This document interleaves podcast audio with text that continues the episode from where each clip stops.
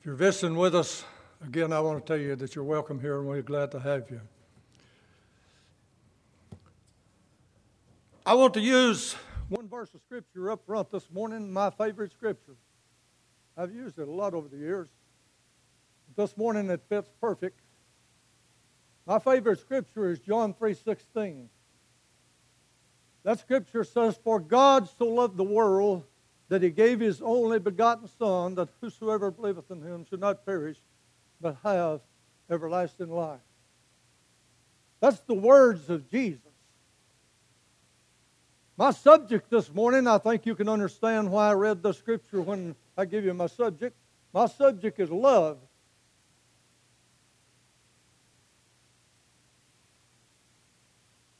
The love of God is something else.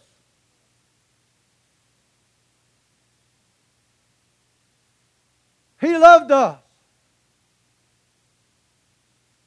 He loved us enough to send His Son to the world, send Jesus to the world. He came here and was abused. Three and a half years during his ministry,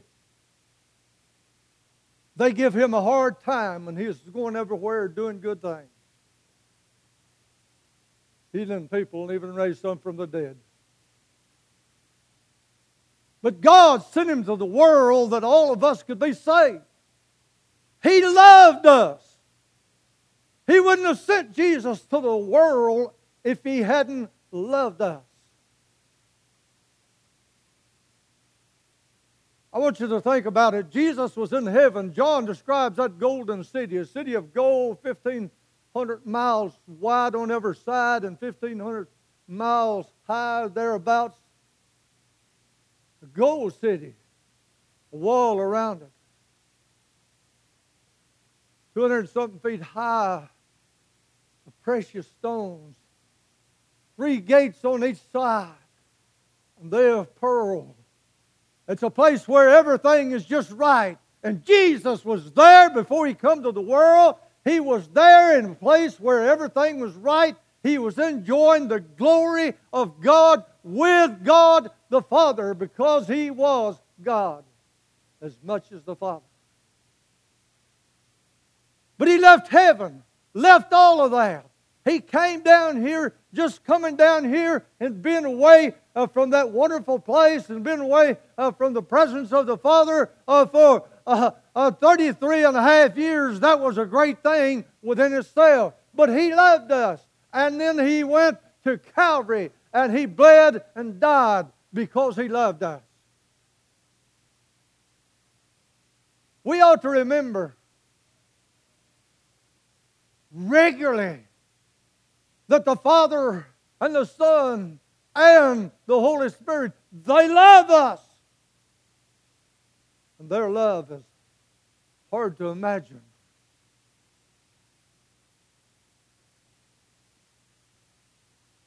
I had a neighbor during the years of the Vietnam War that had a son in Vietnam. I came in from work one day and my wife told me that there'd been a military car up to my neighbor's house. And we discussed that, and both of us believed he'd lost his son in Vietnam. Turned out we was right. That night, friends, neighbors, and church members, he belonged to the same church I did, Rocky Mountain and several neighbors joined in. They came to that house. People inside and people outside. They were mourning over their son, and we mourned with them. That was an awful thing to lose a son in Vietnam. But remember, God gave His son. In the scriptures, one of the greatest things that was asked of anybody. When Isaac was a young boy, God said to Abraham, Abraham, go to Moriah and offer Isaac as a sacrifice. It'd be difficult to ask anything harder of that uh, of you than to offer your son as a sacrifice. But Abraham, he traveled uh, to Moriah. Moriah is the Temple Mount where Solomon built that uh, great temple. He came to the Moriah, and there he was going to offer Isaac as a sacrifice. And the angel stayed his hands. There was a ram uh, hung in the bushes, and he offered that uh, lamb ram instead, and went back home with his son. But what a great thing he asked of Abraham. Go to Moriah and offer your son as a sacrifice. Because just a little piece there from Moriah, there's a hill called Golgotha. We call it Mount Calvary, where Jesus gave his life and God gave his son. I want you to think about it this morning as I preach on love, what, what it means, uh, God's love toward us. And if you're lost today, I want you to think about uh, what it means that God gave His Son for you too. You can be saved today because He did that.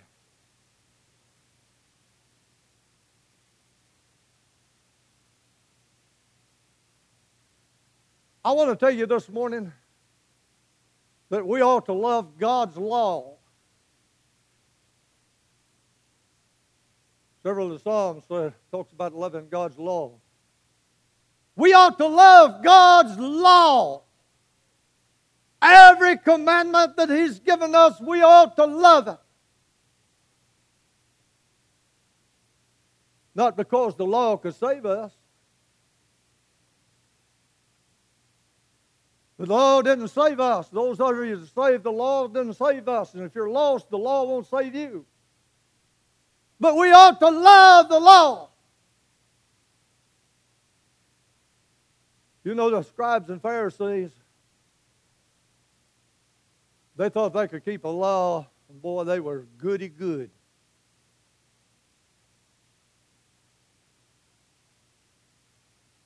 But they didn't never tell anybody about their sins. And stand on the street corners and pray long prayers to be seen.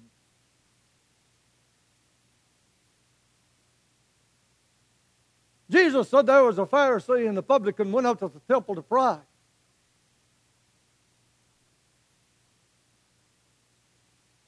That old Pharisee prayed, told God how good he was, the good things that he was doing. And then he said, that he was thankful that he wasn't like that old publican. The publican was a tax collector and they were despised by people. Uh, but that old publican, uh, Jesus said, he stood afar off and smote up on his breast and said, God, be merciful to me, a sinner. You can't depend on the law saving you because you're a sinner. You have transgressed the law of God. And no matter if you kept the law perfect from this day forward, you wouldn't be saved by the law because keeping the law from here on wouldn't take care of the sins of the past. Listen, the Apostle Paul said, All have sinned and come short of the glory of God.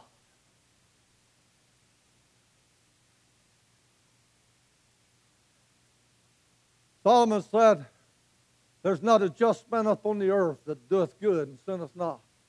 Ecclesiastes 7.20. Not one just man upon the earth that doeth good and sinneth not. That's what he said. It's written in the Word of God.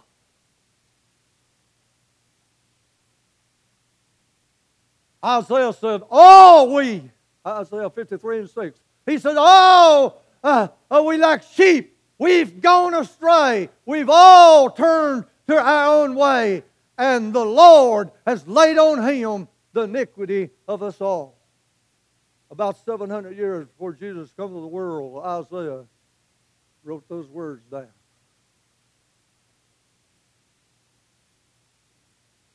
When I was in Israel, the book of Isaiah was on the walls in Parliament Building. Isn't that wonderful? As wonderful that is, they don't understand the scripture that I just gave you.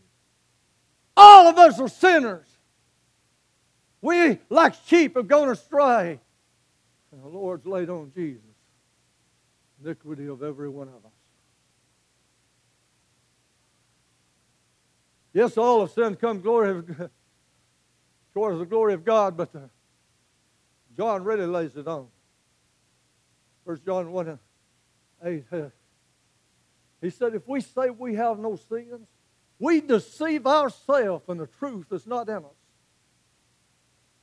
Since we are sinners, since we have broke the law, there's no way on earth that the law could save anybody because all, every last one, have broke the law. There's a young man, young ruler, came running down to Jesus. He said, Good master, what must I do to inherit eternal life? See, Jesus could see this man's heart, he could see yours. This, this young man thought he was good. So Jesus said to him, Why call me good? There is none good but God. He ought to listen to that. What can I do to inherit eternal life? He said. Jesus said, Keep the commandments. Jesus said that to him because if you could keep the commandments from the time you was born till the time you died, uh, you wouldn't need a Savior. But you haven't done it, you can't do it, so everybody needs a Savior. Jesus knew this man's heart and what he was thinking. He told him, Keep the commandments. He said, Which one? Jesus started uh, quoting the commandments. He said, These I've kept from my youth up. He had not.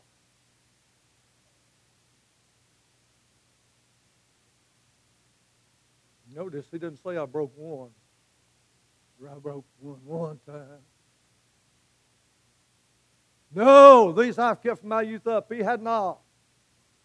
And I'll guarantee you that young man knew he's sinned somewhere because he's claiming he knows the law. But Jesus tried him with the first and second commandment. In Matthew 22, as the lawyer asked Jesus, which is the first and greatest of all commandments? He said, The first commandment of all the commandments to love the Lord thy God with all thy heart, with all thy soul, and with all thy mind. He said, The second is likened unto it, to love thy neighbors, as thyself. He tried that young man with those two. That young man had many, many possessions. Jesus said, He said, What lack I yet? He kept the commandments. He said, What lack I yet? Jesus said, Go sell what you have, give to the poor, and come follow me. I think that's both commandments first and the second. And Jesus said in Matthew 22 that all the others hang on those two, meaning without love of God and love of the neighbor, you're not keeping your commandments. Keeping the letter ain't it. They must be kept out of love before they're kept. There must be the right reason for keeping them before the law is actually kept.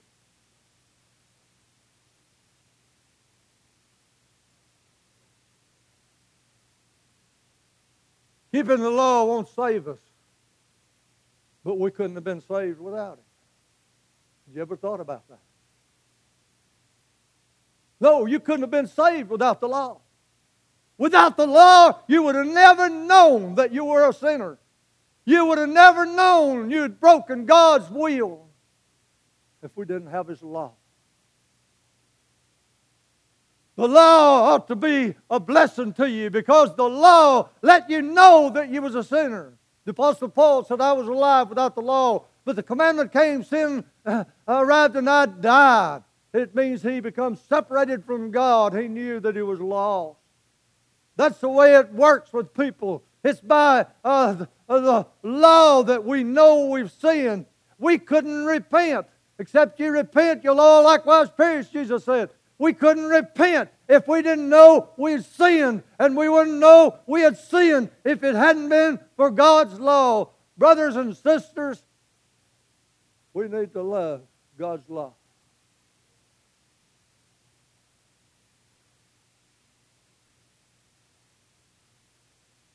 We need to love the Lord's church. Yes. It's a special thing. Had you ever thought about it? The Lord went to Calvary and died, but if He hadn't established His church and commissioned it to go into all the world, we would have never heard about what He did for us. We could never have believed in Him had it not been for the church that's in the world. The church, the Apostle Paul says to Timothy, it's the pillar and it's the ground of the truth. It's the truth. And the, the church of the living God, the real church, has held up a truth in all ages of time. Seems like when they persecuted, the more they did. That's right. You know, you can read the book of Acts and you can see how the church, uh, the new church that was hadn't been around very long, how it was operating and how they were persecuted. The apostles lost their life, all but John, he threw his. All about him. Isn't that something? But you know, there were thousands being saved. thousands been saved. The church that's been alive in all ages and it's been upholding the truth. And it's still here today. This church is the Lord's church and it's still upholding the truth. We ought to love it.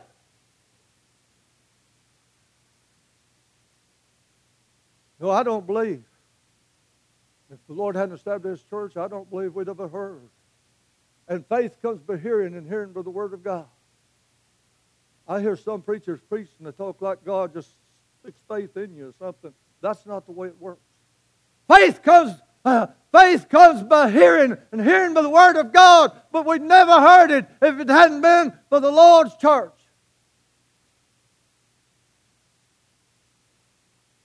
You might say, "Well, I heard it from a fellow that in, in one of our churches.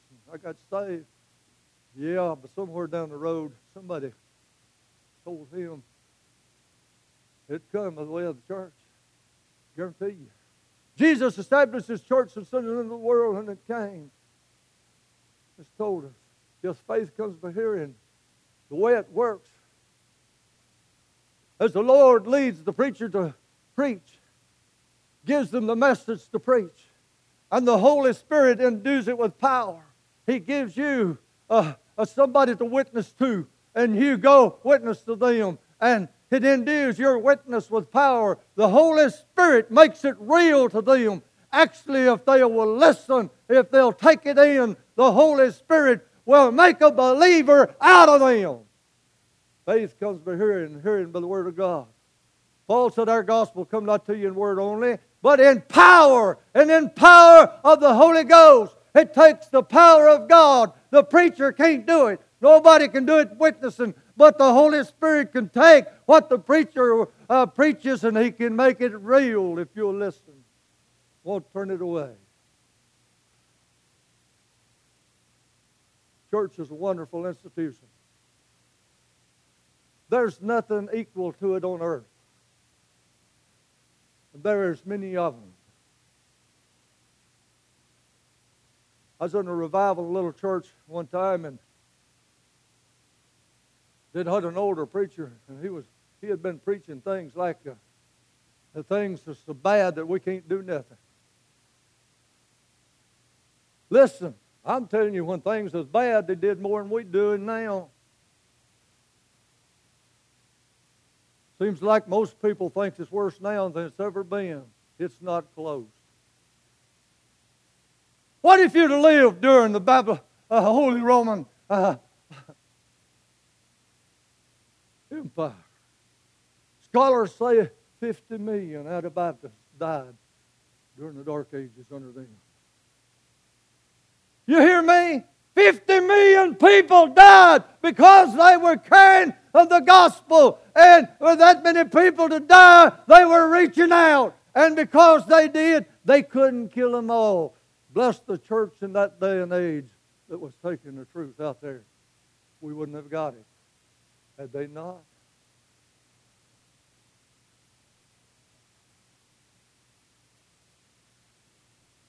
We have a few shootings today. That's been in churches, but that ain't nothing like it was beforehand. You know they used to burn people to stake in London, England. That's right. Anybody that disagreed with their religion, they'd burn them at stake. The last Baptist, real Baptist that died in England, burned at a stake, they put him, King James, that had this Bible translated. He had him burn him at the stake, and they put him to the stake and fixing to set the fire on, on fire. And he started mumbling, and they thought he was denying his faith in order to go free, and they took him down. 1612, they carried him back. He wasn't denying his faith. 1612, they carried him back and burned him at the stake. Burned him till he died.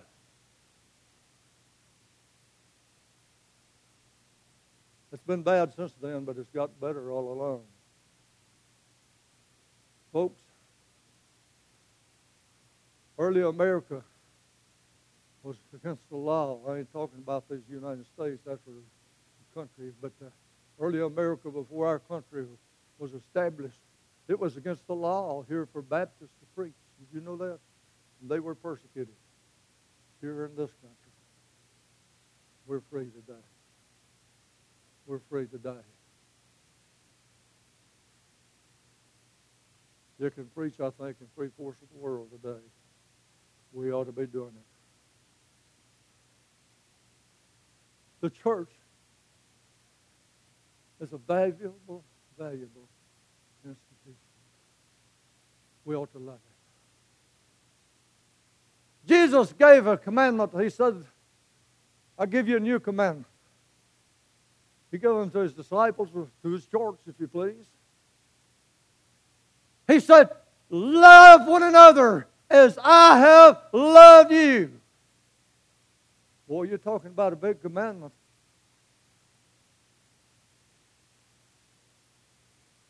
Boy, I believe there's a lot of love in this church. But it's hard to love like Jesus did. And boy, that's that's that's getting down there. That's really that's really loving. Uh, but we need to love one another like Jesus loved us. And I've told you how he loved us. Isn't that wonderful? We need to love one another. I kept thinking about this, and as I think about it, I think whether I ought to tell you about it this morning, but I'm going to. I had an uncle, I loved him. I think he was a good man. But when I was about 10, 12 years old,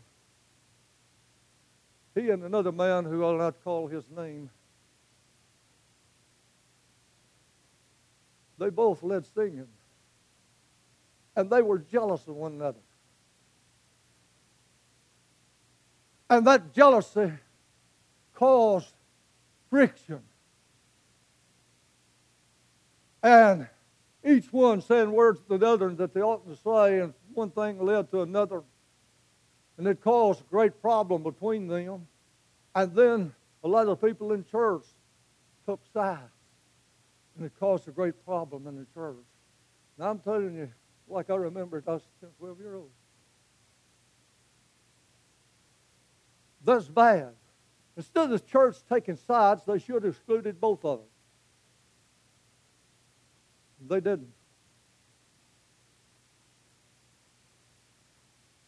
When that was the height of the thing, North Central Telephone, when they went into business, they put up locust coast posts for telephone. Wasn't too long after that, they started taking them down and selling them and putting up a, a post like they put up today treated posts. My dad and uncle bought some of those posts. And I was with them, and we was going out uh, through the road picking up the posts that they've bought. And we got in front of that other brother's house, and he came down to the road. where we were at. My uncle and that brother, that man, they started discussing their problems. They began to shelling down the corn that both of them was wrong. They began to apologize to one another, and, and they got that fixed up, looked like. This is Siloam, which the association has mentioned. They, they seemingly had got everything fixed up and look everything looked good to me. But the revival was coming on, and they began talking about when they, they needed to go tell a church, and they agreed on that. But the, uh, one of them thought they ought to tell it before the revival, and the other after the revival, and they got into it again. They got into a big row right there, and they were right back where they started before that bud woke up. Now, that kind of stuff is nonsense. I thought it was nonsense foolishness then, and it's foolish today. I was just about 10, 12 year old, but I thought that was foolishness, and I still remember it very plain. You do foolish things, and your kids are going to remember them. We need to love one another. We need to walk in harmony, be in harmony. It makes a difference uh, when there's a, a love in the church and people come in and they can see that love. It means a lot to them. And this church will mean a lot to them. It's a wonderful thing. If we if we walk in harmony, we love one another, we will. We love one another like Jesus loved us. There's no doubt about it.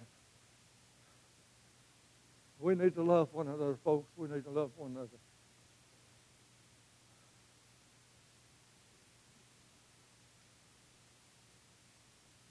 There needs to be love in the home.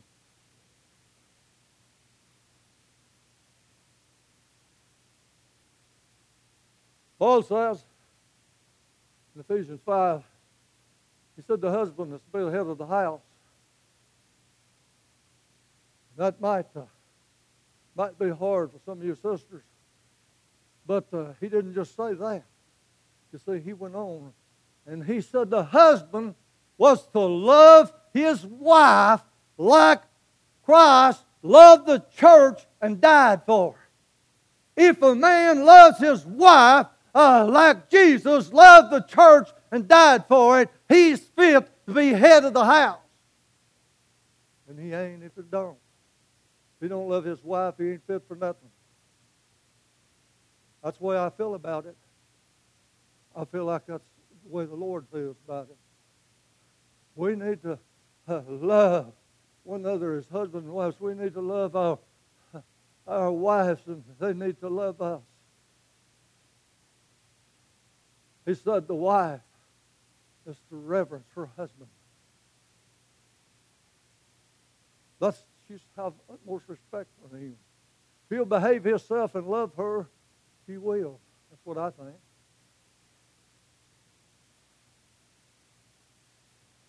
The Lord's blessed me with two good women. I married my high school sweetheart right after we got out of high school. But I want to tell you, I was young, but I prayed about that. I believed she was the right one, but I prayed about it. And I felt like the Lord was letting me know that she was the right one. And so we got married. And it turned out just like I thought it would. She was the right one. She was special. She loved me and I loved her. We had two children. She was a good preacher's wife. When I first started preaching, I told my wife and my two kids, you know, they're about like this, and I told them, I said, when I say something that's not right, there's something that's not right, you tell me about it just as soon as we get in the car and start home. And boy, from that day forward, as soon as I got in the car, they were just like this. My kids and wife, too. One day my wife was telling me something I'd done wrong, and my son telling me something was done wrong. My daughter was something back there. She's kind of quiet when they hushed. She said, and he said a thousand alls. I said, Lord, have mercy. Boy, I slowed down. I was preaching so fast I couldn't get my breath what I was doing. And I slowed down. And what, that helped me. They helped me by getting on my case. And I wanted them to. They may have went a little further sometime and I thought they would to. but they helped me.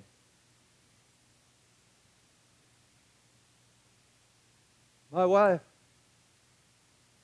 her name was Pat, and people respected her, and she was good among the churches. Lived with her 31 years. She came down with ALS, Lou Gehrig's disease. Doctors told her when they told her what she had, they told her she probably had a year, but she lived four years. The last two years were terrible. They were really bad for her. She got so bad that I sold my business and I had to take care of her all day long, all night. I was there. But I loved her. I wanted to do that. I had to give her a bath. I had to clothe her. I done her hair. And you know what? I got a big head over that. We go places and they brag on her hair. I thought, boy.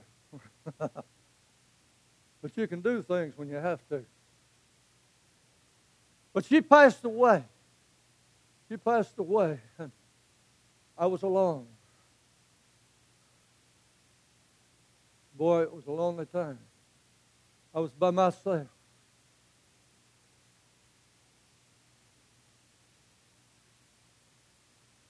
I prayed about it. I wanted what I had before, and I prayed about it.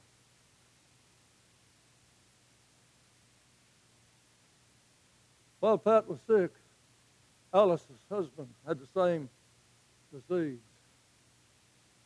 And we had a mutual friend, and he had told them about us. And they came to our home. That's how I got acquainted with Alice.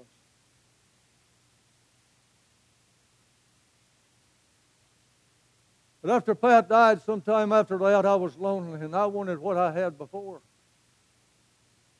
And I'd pray to the Lord.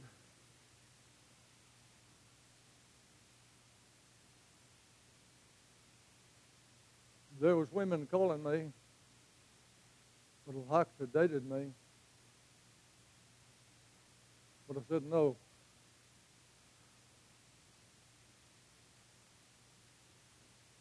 But the Lord told me, impressed on me, that Alice was the right one. I'm telling you, young people, before you get married, you pray to the Lord, you know it's the right one. If the Lord says it's the right one, I'll tell you what, right now, it's the right one. I've tried him twice, and it's been the right one both times. Well, after Pat died, after a while, I had a wheelchair that had belonged to Floyd that she had loaned to Pat, and I carried that wheelchair home. We talked a while. Not long after that, I felt very strong that she was the one. So I called her and wanted to date her. She's kind of slow, but she she agreed. We began to date one another. And it wasn't long. Well, I think we were deep in love. I left her and she left me. This day, fifth day of July, we've been married 33, 33 years. And I've loved her and she's loved me. It's been a wonderful time together. I'm telling you, if you pray to the Lord, He'll show you which one is the right one. I had it to do over, yes, I'd do it again. I did it right. I did the right thing. Well, Alice has been a good preacher's wife. She too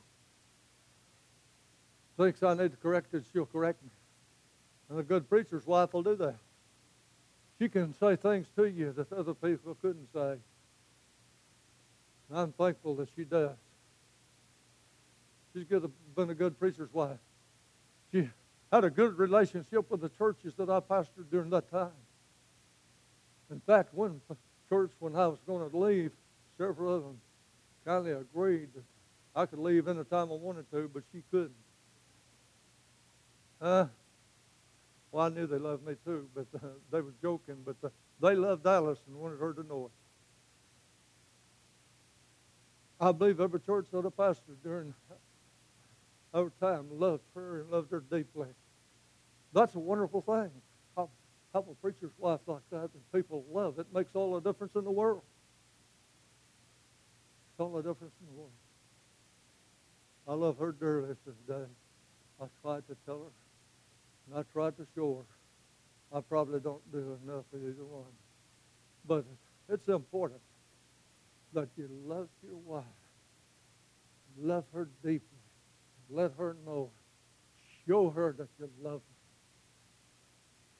her. Do the things that you need to do. Or you need to love your family, your children. Tell them about Jesus. Bring them up in church. Teach them the right way to go and the way things not to do and the things to do. Teach them what's right. And be commanding but don't overdo it, oh. so they rebel. Paul said to be sure you didn't do that. But if you bring up your children and nurture the admonition of the Lord, it'll make a difference in their lives. If you love them, it'll make a difference in their life, and I believe you do. You do. Help them in church and teach them at home. And they're not saved, there's a good chance that they'll get saved. And then they'll love the Lord. And they'll love the church. Be a wonderful, wonderful thing to see children saved and walk down and unite with the Lord's church. It's a wonderful thing. I, I think the subject that I preached to you this morning is an important subject. That we love we need to do a lot of loving. A lot of loving. Let's love one another. Let's love the Lord. Let's, let's be there for one another.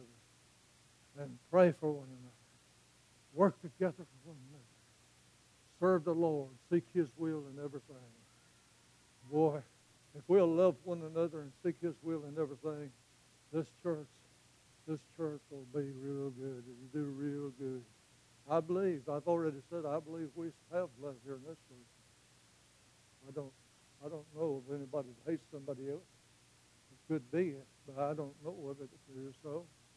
But I know that there's some that love one another. And that's wonderful this morning. I appreciate, appreciate you listening to me today. I hope I've said something that will help you in your life. If you're lost, I want to talk to you for a few minutes. And at the same time, talk to the saved. We need to love the lost, you see. They're on the road to hell. We need to love them. And if we love them like we need to, we'll witness to them. And we'll we'll do the things that we can do. We can't save them. We can't save them either. But the Lord can.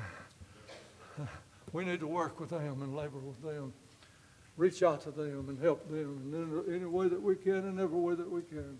Hell is real. Jesus compared it to a furnace of fire. Oh, you take a big furnace and open the door, and look in there at that blaze. Be awful for somebody to be in there. Well, hell's worse than that. In Revelations 20 and 15, It's called a lake of fire. Imagine a lake of fire. then in a huge lake of fire, burning, burning. Awful. I've often thought, and I've probably told you, I remember preaching on hell, probably told you that it's a lot like the sun. Oh, the sun's 93 million miles away, but you can get a sunburn. I tell you, the sun and the stars not hell. I'm not telling you that, but there must be a place somewhere similar. And it's one thing, fact, that that proves to you that God can make a hell an awful place to spend eternity. I ought to take that word back, spend. You won't spend it. You'll be there forever and ever and ever and ever. We have time here. Everything begins with a point and ends with a point. Our life begins at birth and ends at death. Uh, but listen, eternity is just the start for us. There is no end. That's terrible when you think about people going to hell like that. We need to love lost souls and reach out to them. I'd like, uh, Brother Strode, let's have a song. Uh, if you're lost this morning, I want to give you an invitation. I'd love to see you seeking the Lord this morning if you're lost. Because that's the way you find the Lord is seeking Him, seeking Him, searching for Him until you find Him.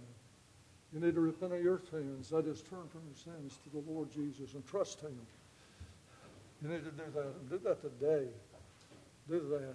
When you trust Him with all of your heart, He'll save you.